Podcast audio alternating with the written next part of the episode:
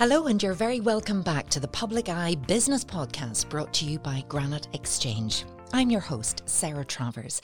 And throughout this series, I will be once again speaking with local entrepreneurs and business owners to learn more about how their companies have come to be, to gain insight into their growth, and find out how they continue to innovate. So, wherever you get your podcasts from, remember to keep an eye out for all new episodes and subscribe to stay up to date. Well, today I'm joined by Conor Cole, who's the managing director of Cole Groundworks. Conor, you're very welcome to the podcast studio. Thank you. So, before we begin and get into the conversation, a little bit of background on Conor and his business. So, Cole Groundworks Contracts is a multi award winning business founded by Conor in 2005. What started solely as a small team of professionals providing services to domestic and small commercial building contractors has grown to provide groundworks and civil engineering services across the UK and Ireland, with offices based in Rostrevor, County Down, London, and Dublin. Cole Contracts are delivering services to some of the biggest named construction companies in the world. And Conor himself has received many awards since founding his business. To list a few, Ulster Tatler Businessman of the Year, High Achiever of the Year, and he's been named as the People's Favourite in Northern Ireland Top 40 Under 40. He's also Civil Engineering Company of the Year. Now, it's Conor's hard work and dedication that's made his company what it is today. We'll be hearing more about that in a minute. Continuing to expand in a very healthy manner. Conor has a personal interest in developing his workforce and his company and is always striving to be the best in the business. Conor gets actively involved with his workforce on the ground, always trying to identify and research potential ways for the company to improve its range and quality of services. Conor, we had uh, a bit of a chat before we pressed the record button, and you're a bit of a workaholic, I would think. You you you work all the time. I think so. Yeah, it just probably comes with the territory of what we're doing. So it is about, you know, building your own business and anybody who Googles Cole Groundwork Contracts, they'll see that you're now one of the leading civil engineering companies in Ireland and in the UK. But it, it wasn't in the family, was it? You started, you were a, a classic entrepreneur. It wasn't, no. So dad's background is uh, mechanical engineering. Um, after I done my A levels, I had really no clue what I wanted to be.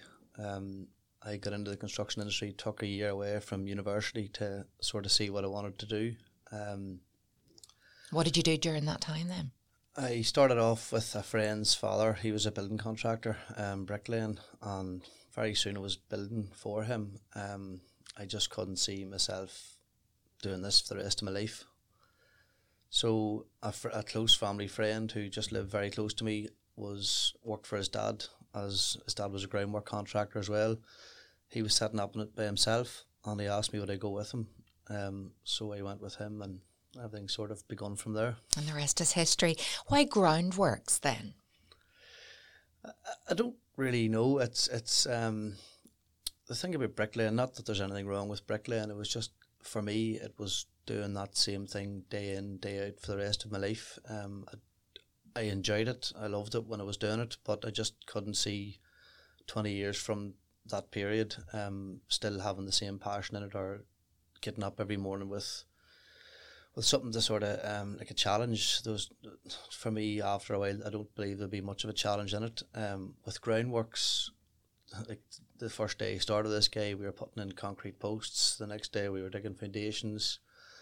The next day it was drainage. The next day it was curbing. It was just there's just so many aspects that this industry covered. Um, every day was different. Every day was a challenge. There wasn't two houses ever the same. Um, two projects were never the same. So it's just always a learning curve, and, and every day there was sort of a level of not so much excitement, but something that is going to be new today. I'm going to be sort of learning something new. So you had that level, you like that challenge. Yeah, I think I think I need that challenge. Yeah, yeah. maybe that sort of person. Yeah, I think a lot of people do, um, and groundworks as well. Obviously, by the name. It, you're in there first of all. You're you're you're lay you're getting the ground ready for you know something that at that stage is maybe just a design. So that's very Exactly, yeah. exciting as well to see what it actually turns into. Yeah. And if you don't get it right at that level, then you know you're asking for trouble. up, yeah. Yeah. And then we're also involved in the very finishing element. So we're in first into a site and then we'll be last out. So, oh, so tell me what? Oh, I didn't realize that. So what do you do at the end then? all the finishing work, so roads in um, of course. curbing, um, footpaths, hard landscape like um, paved areas, wall and just all all of that landscape finish. So when you go into the grounds after place is finished, it's more or less everything you're visually seeing. Must well. give you a real sense of pride then. that that's where a lot of the passion probably comes from. Yeah, so you're looking at a finished job at the at the end, and people are admiring it. That's when you know you've been involved in that process of getting it to where it is. So that's probably where a lot of the passion comes from. Yeah. So what about starting your own business then? Tell us about that journey because you're doing it for someone else. And at what point did you think, mm-hmm, I could do this? Right. Okay. So after me, as I mentioned, um, I didn't have any clue of what, what I wanted to do. I mentioned that I went into uh, working for my friend's father, um, bricklaying. We started then. The, my friend, my other close family friend, came up. He had st- he was leaving his father to start out on his own doing groundworks. Um, I decided to give this a go.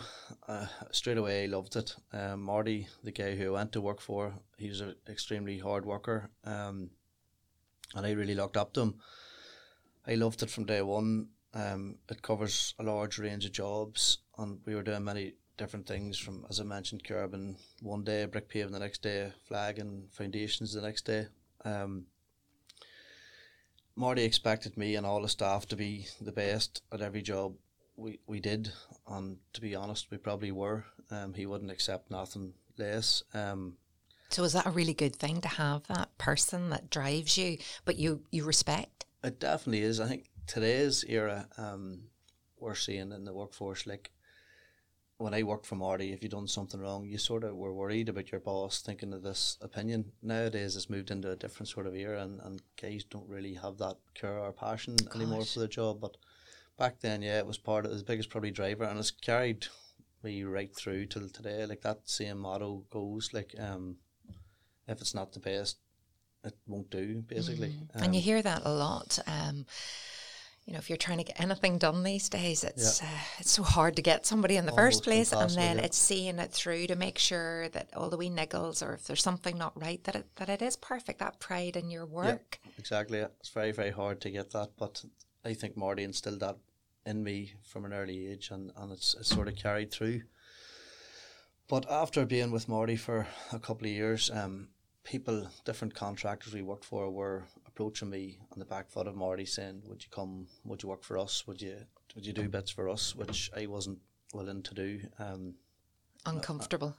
are comfortable. No, I was loyal to Marty, um, and I loved working for him. He was a very, very big part of, of my learning career. And at, at a stage, he even stated to me a few times I've probably overtaken his level um, at a young age. Gosh. Um, I knew I wanted to do more in it, and I knew probably I had more to give to it. So I decided to go back to university um, to do civil engineering. Oh right. So I was hoping to maybe you hear of these students who do a couple of days and they're not in a couple of days. I was hoping to maybe balance work with university. Um, That was tough. yeah, so I went. I went started Jordanstown. Um, I went into the class just just to more or less start that um, new new cycle, if you want to call call it. Um, and loved it. Um, but a lot of the people in the class were coming out of school. They were agreeing to the fact of construction. Everything was just new to them. It was just like learning a new subject in school. Um, whereas I had that experience. Um, at this stage, I was reading drawings. I was I, I was I was building these jobs. Um, You were living it. I was living it, Yeah. yeah. But I, I did, to be honest, feel wasted in school, and it's not the position I wanted to be in. I didn't want to be. I seen myself as an engineer.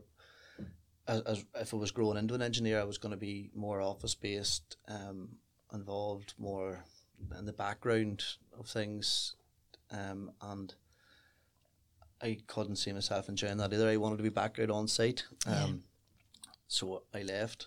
Um, Right. And was that a big decision for you? It didn't seem it at the time Right. because it was just what I wanted. It seemed to be a, at, at, at the time I went back to my careers teacher in, in the Abbey to uh, apply for UCAS to go to it. It seemed to be a bigger issue for my careers teacher and for the lecturers in, in the university that I was leaving. Um, they seen obviously I had on site experience and I probably would have done well in, in this role, but I just didn't want to be there. And it, it, uh, although it maybe maybe seemed a big decision, even my parents weren't overly happy with it. But for me, it was it was very very easy. It's what I wanted to be. I wanted to go back to work. So, at what stage did you drop out, if you Um, call it that? Probably six months Six into months. it. Um, I'd love to talk to you more about that. I might come back to that because Okay, you no know problem. we we hear about this that young people these days being on these trajectories. You feel you've got to do one path and one path alone, and you knew in your gut there was something that wasn't quite right, yeah, and you were brave. yeah, Yeah, probably. yeah. But then, uh, uh, yeah, was that failure? Was that quitting? Uh, or was that absolutely the right thing to do? For me, it wasn't failure. It definitely wasn't failure, and and uh, like failure, some of the things that make everybody nowadays. um, Exactly. I wouldn't look at it at that. And to be honest, it's a decision I never regret. Um, I don't regret it for one second. Um, it was the right decision. It's what I wanted to be, and, and for me, to spend a career in something that I wasn't overly passionate about wasn't going to wash with me. So, and how um, long would that university course have been if you stayed? four years, Right. including including a year on site with going and a placement with somebody. Um, don't get me wrong, it would have I would have enjoyed it and it would have been good, but it wasn't where I wanted to be at that stage, and it wasn't for me. So And do you think having that, not having that degree or piece of paper at the end, has held you back any? no, Right. I was told it would. Um, Uh-huh. By everybody, basically, he was told at one stage it was going to be a bum, not by any family member. That was going to a construction site basically as a labourer, and, and I wouldn't make anything of it. And so were you told your earning potential might be affected? Not, not so much my earning potential, just that um, I have an awful lot of potential in this industry. The lecturers were saying that um, I was like because it, with the on-site experience, not that I was better than anybody else, but I had I was probably leaps and bounds ahead of the rest of the class at that level. Um, I was older in the class, so I was probably a bit more mature in things. Um, plus, I had three or four years on-site knowledge already. And that's what was calling you. So what Yeah. happened next? So I, I left. Um, Marty, the guy who I mentioned, was um, very wanted me to go back to work from day one, and, and I wanted to go back to work from day one. But some of the days I couldn't go that he wanted me to go.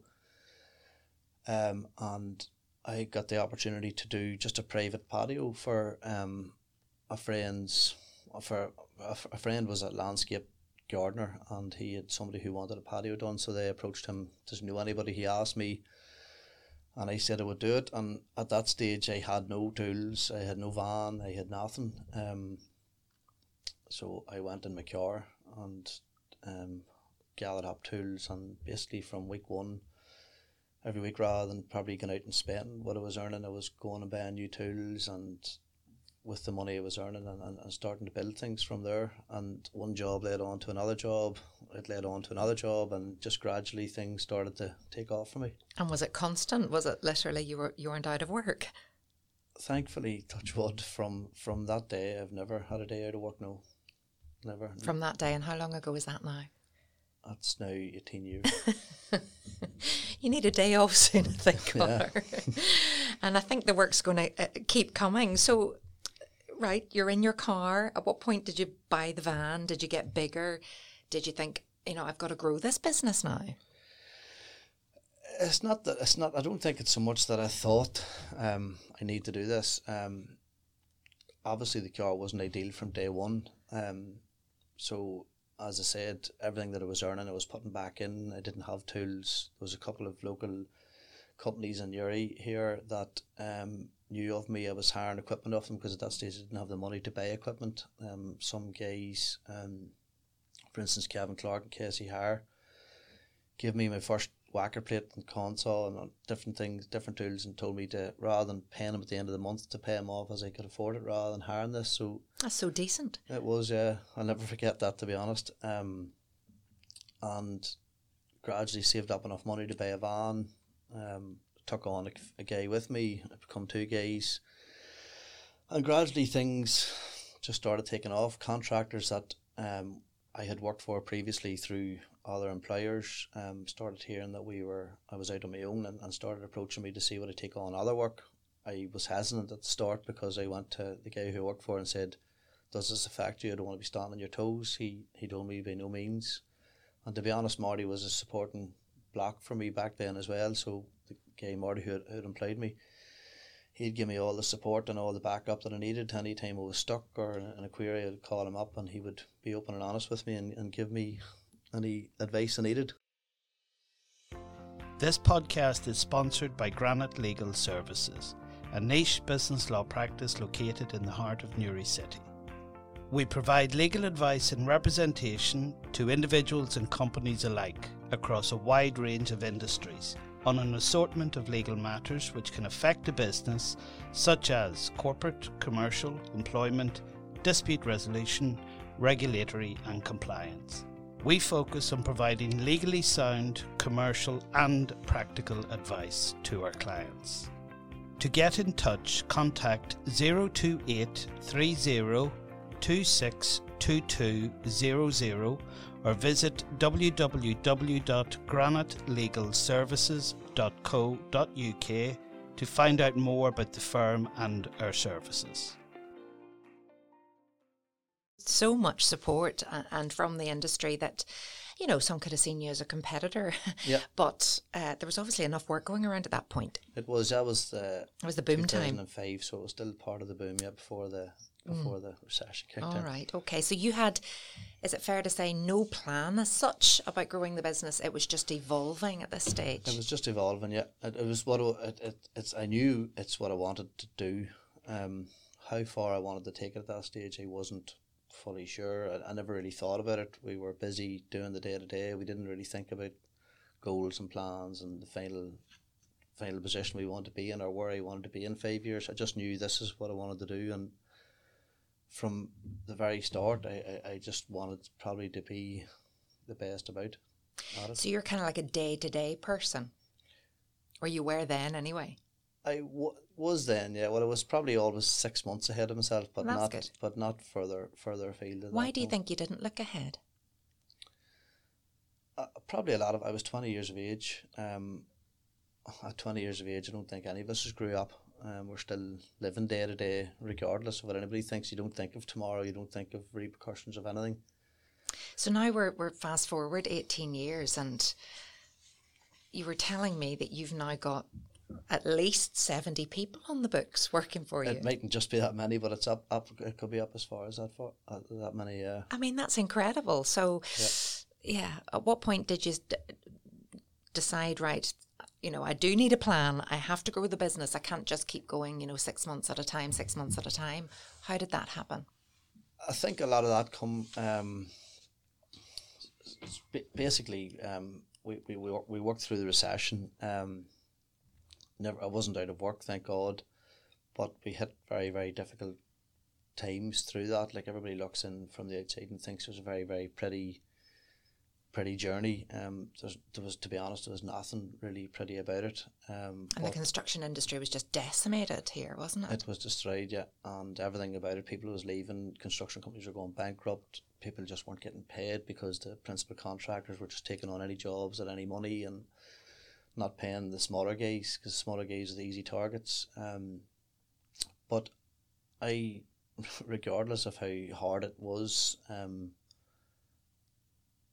uh, uh, uh, giving up wasn't an, an option for me. Um, it wasn't that I thought should I give up or not give up. It just it's what I love doing. I suppose, in, in a way, the fact that you hadn't built the business as, as much at that time maybe saved you because you didn't have as many people dependent on you. Probably, but it, it didn't affect. So it didn't affect my workforce in any in any stage. Um, the guys were always paid. My suppliers were always paid. Um, the person who probably suffered from this was only me. Okay. Um, because regardless, I was their employer. I was taking them on to pay them a wage. They had to be paid. So I don't think anybody could ever say they weren't paid or they were paid late by me. It was always they were everybody was always paid in time. It just um, it just was probably hard for me. Like my accountant said to me numerous times that uh, I don't know many people that would have went through what I went through and, and kept going. But for me, it was it's not there was no other option. I could have left, went to work for somebody else. I could have done numerous things, but it's not what I wanted to be. I wanted to be in this position. I wanted to be the like in this role. And, and was it and was it hard it. mentally to get through that? I think if I had had a day off or a week off, um, I think mentally it would have been an issue. But no, I, I, I can't. Thankfully, thank God, I, I haven't been the person like that. Would be to suffer from any mental like difficulties like that. Um, so you just keep getting up and you keep getting on, as we've been saying. Yeah. You don't you don't take that time. You don't allow the thoughts to creep in. No. You just keep busy. Kept busy, yeah. Always kept busy, and and it turned. There's no point in saying it didn't. Um, 2011, um, 2010, I started working in the UK for for a Northern Ireland contractor. Um, there was people who who they were working for the client basically, um, who identified like uh, strengths in, in us. Um, so we finished that project. It was in Avonmouth, just beside Bristol. And um, And that was the first gig across the water. it was the second gig. The first gig didn't go too well. Okay, well, well you know. First gig, the contractor ended up not paying the full bill, which was part of the recession Okay. curve. Um, but this is the second gig, and it was yes, it went very well. We worked extremely hard, um, and the company we were working for was working for a bigger tier one contractor who was working for a client. The client wasn't anything involved in the construction industry, so they had employed guys as construction managers for them, um, who the tier one contractor would basically report to. These guys moved on to other roles after that project and um, started contacting us to come in and, and to, to new companies they're with to contact us and get us involved in other work. So That's brilliant. contacted us, we got involved, and so we kept that thing going for these guys. And then probably in two thousand and thirteen, I got engaged to Emma, and I thought this is real now. I'm growing up. I need to um, really put my head down, and this has to be my career. And that you were saying about when did I think that that was probably the stage I thought about it. And then 2015 is probably when it really kicked off. The year we got married. Um, So tell me about Emma. Where did you meet her? How did you find time to, to have a girlfriend? Um, we Emma was a friend of a friend. Um, so most weekends, or not most weekends, at that stage I was home a lot, and then two thousand and before I went to England, I'd met Emma. Um, and me and her kicked off really, really well from more or less day one. Emma come from a family. Her dad was a joinery contractor, so she was used to that atmosphere, and, and her dad working and her dad working away. And to be honest, she supported me. She wasn't like this needy girlfriend who wanted me always there. Um, well, they say a daughter usually looks to someone like her father with the same work ethic. I don't know about that, but um, but yeah. uh, So uh, Emma, to be honest, probably made it easier for me because she did support me. Um, and when we got engaged, she she knew that um, work for me was very very important. Um, and she knew that not that it was my first priority, but it was the very very high priority for me. Um, and supported me like um. She knew I worked day and night we were trying to get our house done for our wedding. Um, we were trying to save for a wedding, so we had all this going on at the same time, and that's it was just the way it was. I was barely home at that stage. Anytime I was coming home, we were working at the house. But she understood this and She she, was yeah. supportive. She yeah. was, yeah, Well, it must be going all right because I believe you've five children now. So five kids, yeah. she stuck by you. she stuck by me, yeah. Um, and in, at, at one stage came into the business. Yep. So um, as as things grew for us, um, it I used to be the person who would price the work, who would do the work, who would invoice the work, who would do the accounts, who would do. But it was becoming too much for. Too much volume, more than too much for me. Um, like I was willing to do anything, but I had to stay up all night to do it. But Emma, at that stage, was like Emma worked as well. Um, what did she do? She was in accounts as well, um, just for other local firms. And That was useful. yeah, so on a Sunday morning, um, after we got we were married at this stage, Emma would have helped me out on a Sunday morning, done the accounts for that week up every Very week. romantic Sundays together. Yeah. and that's the way it went for for a couple of years and things gradually got busier and busier um we built an office Emma more or less was there for for the overseeing of all that we had our second child third child and it become probably too much for Emma so Emma took a nearly back seat and we employed um more people for the office and So tell me about that taking on uh, more people. We've heard how much you did and like to do yourself. Was it hard to step back and kind of relinquish control? I don't think I ever stepped back. Um, my role hasn't really changed. I'm still doing what I've done um, very early on. Um, I'm very much involved with tender process. I'm still very much involved with invoicing. Very much involved with all the aspects. Still, it become more, as I said, more volume of stuff. Um, so although I am as involved with all these aspects, I'm maybe not just given. I don't have to do all the nitty gritty for everything.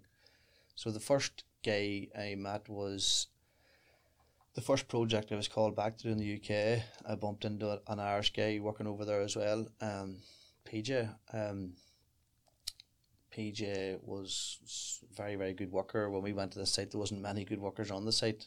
We found a lot of guys were very slack and, and didn't really just a typical. Is that the bums you were talking about earlier? not not so much the bums, but guys who just just they get up in the morning, they went to work to come home. It wasn't about work or a passion for them. It was just about a wage and and living week to week.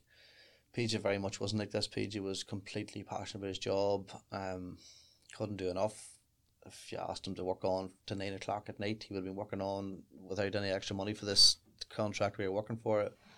For him, work was part of his passion as well. So across PJ's path again in 2014 or 15, um, we were working for one of the largest construction companies in, I think, in the world, a company called Bouygues.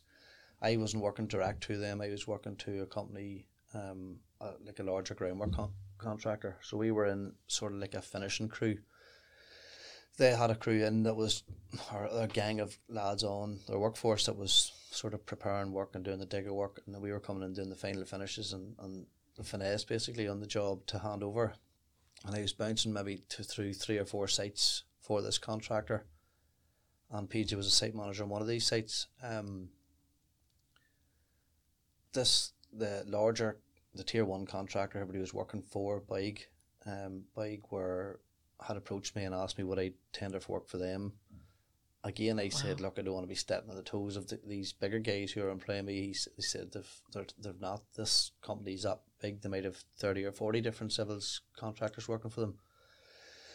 So that was something that this was the start of the really kick off for us. And what did that mean to you at the time to have, you know, that that name, Bouygues, you know, just that reputation to come to you and say, We want you? it was very good, but at the same time, it was um, worrying because with a smaller contractor I was working for, I was dealing with somebody on a personal level. Um, Bouygues is to describe them best probably a, a, a big animal. They're they're a monstrosity of a business. Like the owner, um, nobody would ever see him or hear of him. It's there's it's it's delegated right down through numerous people. Like the site team on this site was bigger than everybody I had working for me. Wow. Um, so it was it was nerve wracking, but at that point I wasn't overly considering or taking too much heed. Again, it was still I was I was making okay money what I was doing. I was I was happy. Um, but the company I was working for went bankrupt. Oh, right. Um, so I, that morning before they had went bankrupt, I had said to PJ, um, if I don't get paid today, because it's now month three without getting paid, I'm pulling my tools and I'm pulling off site. So we had started to do this. A plant hire company had come in um, and they were taking the keys out of their diggers, so they hadn't been paid either. Gosh. And then we heard that this company had been in the liquidation that morning. Um, so I was leaving site, and the Bouygues site manager came down. First time we met this guy, um, he's project manager. Um, he came down and asked could he have a word with me. So I went up into the office and they said, look, they've been watching me for a long period of time. Others. This wasn't the site that approached me initially. Um, other other sites have mentioned that they want you to tender for work. We would like you to finish this job. You're aware of what's happening. At that point, I said no thanks. Um, we haven't been paid. I haven't been paid by the contractor. They went into liquidation. Obviously, for some reason, they're doing four or five big projects for you. Is there a reason why you haven't paid them? It turned out that Bouygues are actually being very good to this contractor, so they're actually paying them in advance. They were doing they're paying them two weeks in advance. Wow. Um, and the company obviously had issues elsewhere, so it was a Friday morning, and they gave me the opportunity to finish that project, um, which I said I would think about, and I would come back on. If I was doing it, it was to come back on Monday and finish out. So, um, over the weekend, gathered up. At that stage, I had probably um, two gangs of three men maybe working for me. Um, and were you paying them? my own men? Yeah, I was Yeah. paying them. Um, and so I took the took the shot at it. Um, Right. Bouygues for me was another one of these parts of my life that I, I'll never forget. Um, they knew it was a small company. Um, they knew I, this was too big for me. The work was easy. They knew that, that the work aspect was, was easy for me, but the probably the financing of it and the, and the cash flow issues. Yeah. like we're talking figures here at this stage I was probably turned over maybe 200,000 a year. This project had 10 weeks left on it and just over half a million pound in 10 weeks to do. So the, the, the jump up here was massive, for me. Um, And was that an agonising weekend, or did you just have a feeling again in your gut? It wasn't it wasn't an agonizing weekend because they give me their word and that's probably one thing I do I take people on, on, on their word um I home and spoke to Emma this was uh, I think this was just bef- this is just after we get married sorry. And um I said look I'm, I'm gonna go for it. The work's easy. It's I'm, I'm not concerned about it to be honest. I think I can finish it early. Um it was the cash flow. But Bouygues had promised me they were going to pay me weekly and do different things. So, to be fair to Bouygues, they were the best. Started day one, we we ramped up to probably twenty men over a week. Um, guys were brilliant. Worked day and night. We were five weeks behind a, a program with ten weeks to finish, so fifteen weeks work to do.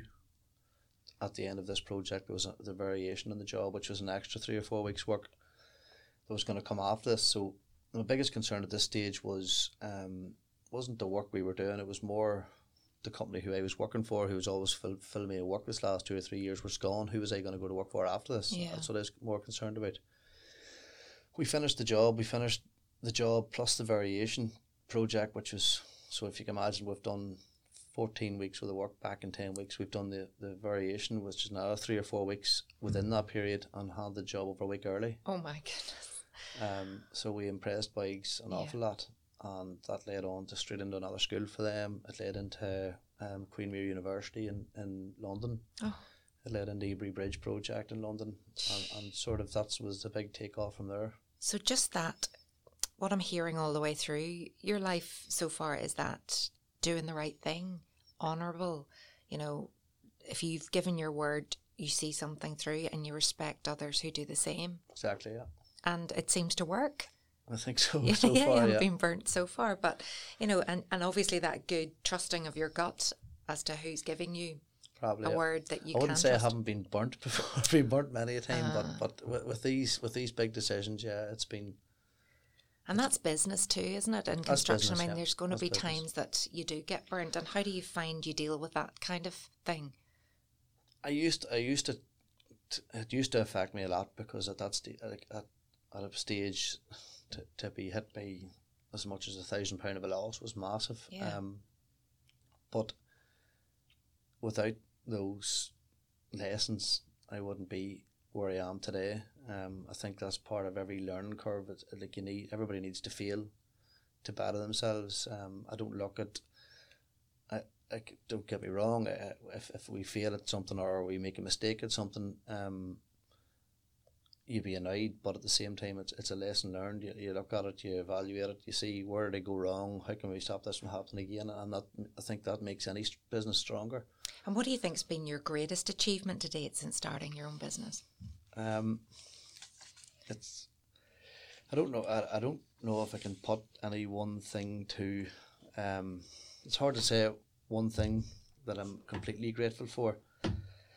Um, I don't think it's fair to say there's one thing, but it, it's I don't know. It's some of the things we've we've some of the projects we've undertook um, carried over that period that I talked about that four or five year period from 2015 to 2020.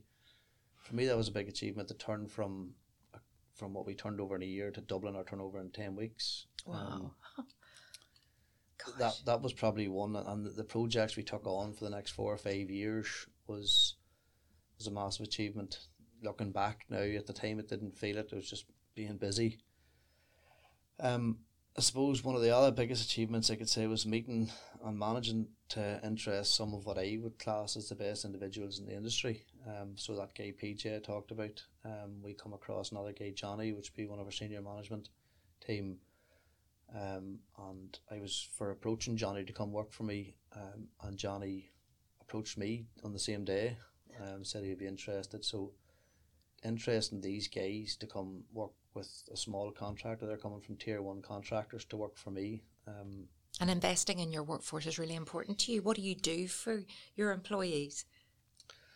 I, I probably I try to do everything I can. Um, some people tell me I do too much, um, and they're like spoiled kids. Um, but um, I try to like like when I bring guys on, I would rather bring guys on at a on on site at a, at a lower level and, and train them up our way. Um, I think like people who do drive before their driving test, they've got a lot of bad habits and different things. Um, so we like to train up, but our guys, we want to train up to the highest level we can. We want them all trained in different plant and equipment. Um, and we want to invest in our, in our guys because that's that's probably the biggest part of the business. And are you heavily involved in the recruitment process? Yeah, I'm still very much involved with every aspect of the business. Yeah. So, what impresses you? Is it skills or is it attitude? Definitely attitude, um, and then skills can be learnt or it's attitude and attitude to life. Probably first of all, um, if they've got if they've got a good attitude and they've got good passion in what they're doing, um, I think the skills can be trained and the skills will come.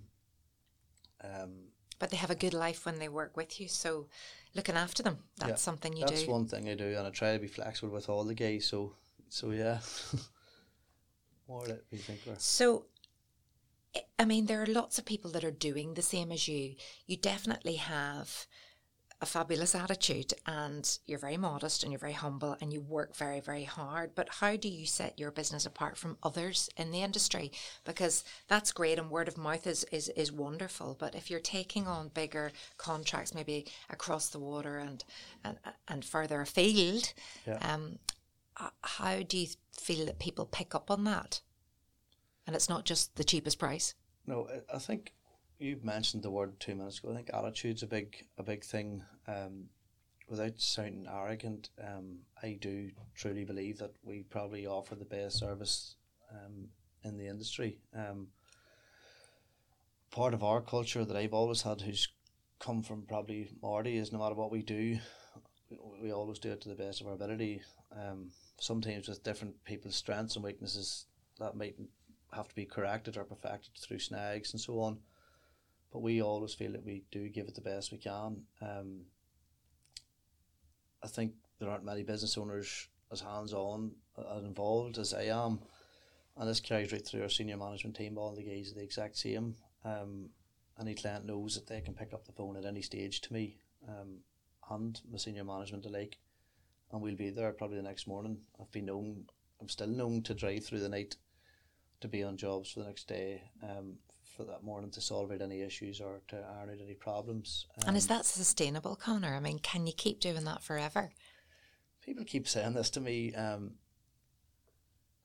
t- I, I can't see how it's not sustainable. It pro- probably if you're doing it every day of the week, probably not. No, but um, and as I get older, I probably feel myself getting tireder. But it is very much sustainable. Yeah, it's it's look, we're, we're human beings. We adapt to what we have to do. Um, you're a mother. You know, there's nights you've had your kids have been up all night, not sleeping or sick, or and you've adapted. Um, tonight you may plan to get a good night's sleep, and your kid may keep you up all night. But that's just the way life is. If there's an issue, we address it and, Yeah. and, and we deal with it and we get on with it. And you're flexible. We're flexible. You just get on with it. And you obviously love what you do, and that's what gets you out of bed in the morning as well.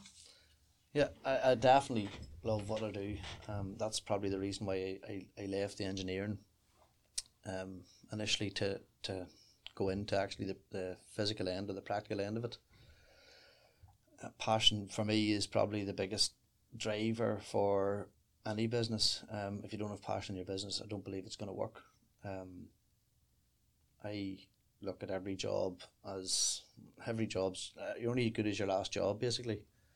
Um, and I think if, if everybody had that attitude and things would run a lot easier for everybody. Absolutely. And a lot of people will be listening to this, maybe wanting to start their own business or have started their own business. And the, the, the podcast is all around entrepreneurship. But what's the hardest part of being an entrepreneur, would you say?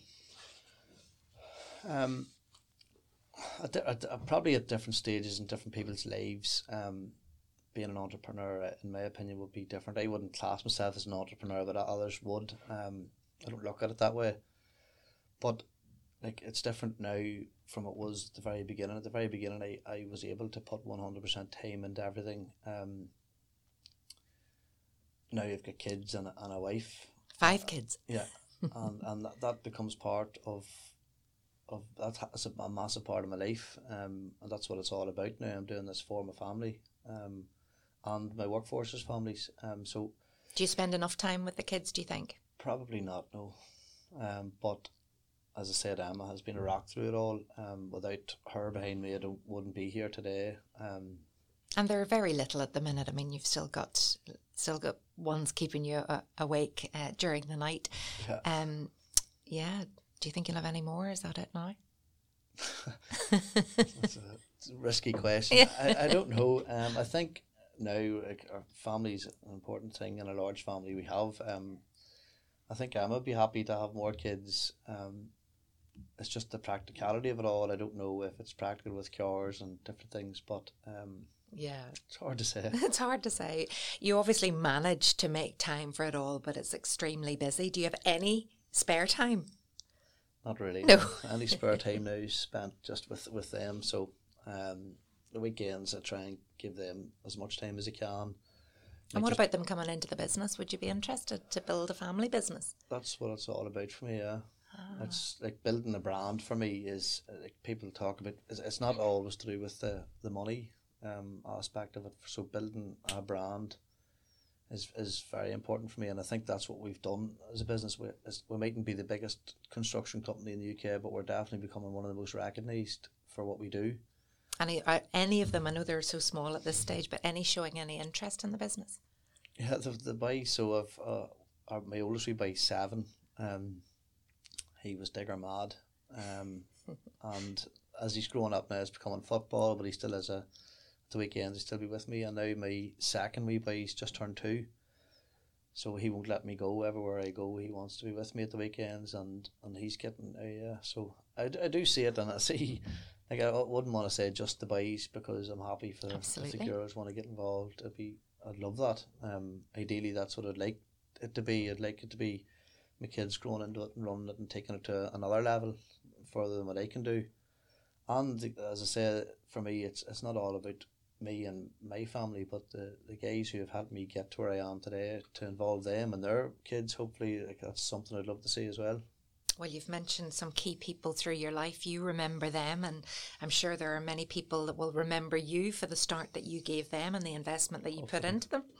Um, what's next then for Cole Groundworks, Conor? Um, I don't know. Um, as, as a business, we're, we're, we're starting to grow into new sectors, and um, we're one of the first companies, construction companies, to fully embrace and live in, the, in an environmental policy. We've been involved. I mentioned earlier before this interview started about being involved in HVO.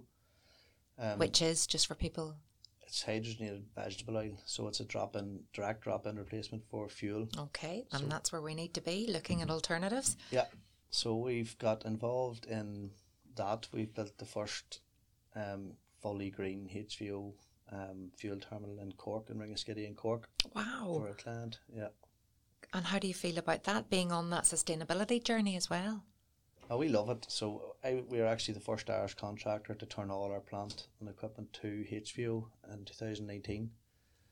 Um, Really? yeah, This is coming a bit late in the interview. This is Yeah. a, this is absolutely fascinating. So you know the planet is very important to you too, and and being that responsible business. it's just tidying up the, the entire industry. Construction industry, I think, has been has been like a it's been sort of like a second resort for you mentioned earlier about the university that you should follow university.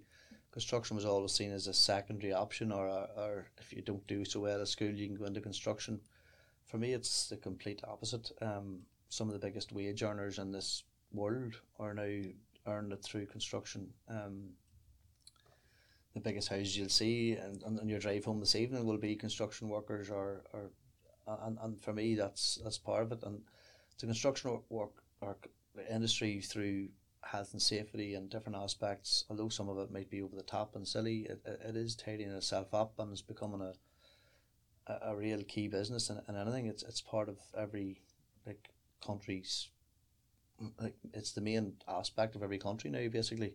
Well, that's it, and it's legally required as well. Yeah, but what's coming next for us, um, going back to it, would be like we, we want to continue to grow in that in that new era of construction of a construction company. Um, with huge growth plan, plans ahead of us now in the UK and in Ireland, but we're now delving into um, France, so we'll be hopefully starting there soon, and then eventually further afield. There's discussions of, of potential projects coming up further afield again on the other side of the world. So we are we are focusing on day to day at the moment, but um, that is in, in on the picture and and hopefully it's round the corner for us. If only you could clone yourself, that would be would be know. great. Congratulations on you. everything that you've built and all of the success that's still to come, I'm sure, for Cole Groundworks. But final question, ask it to all of the guests who sit where you are, Conor.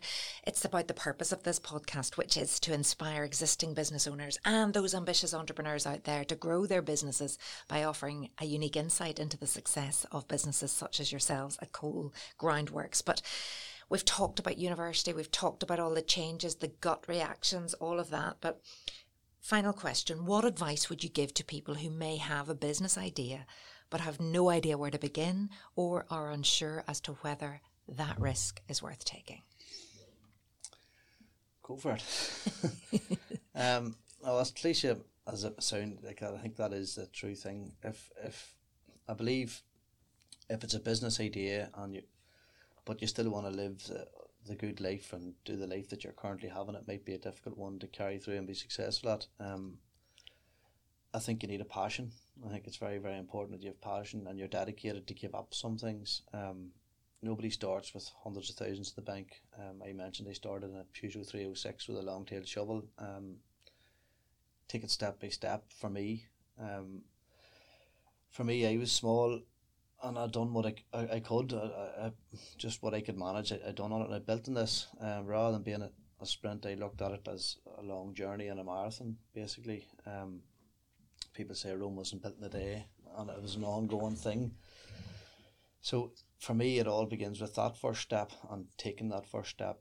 Um, but it's very, very important to follow through with it. Um, I mentioned briefly earlier on one of your other questions about the risk in different people's lives at different periods. Um, for me, that risk of setting up a business as small as the regret of not doing it would be huge, especially if you're passionate about it. Um, make sure your finances are in check and look after the small details, and the big big details will start to come and look after themselves.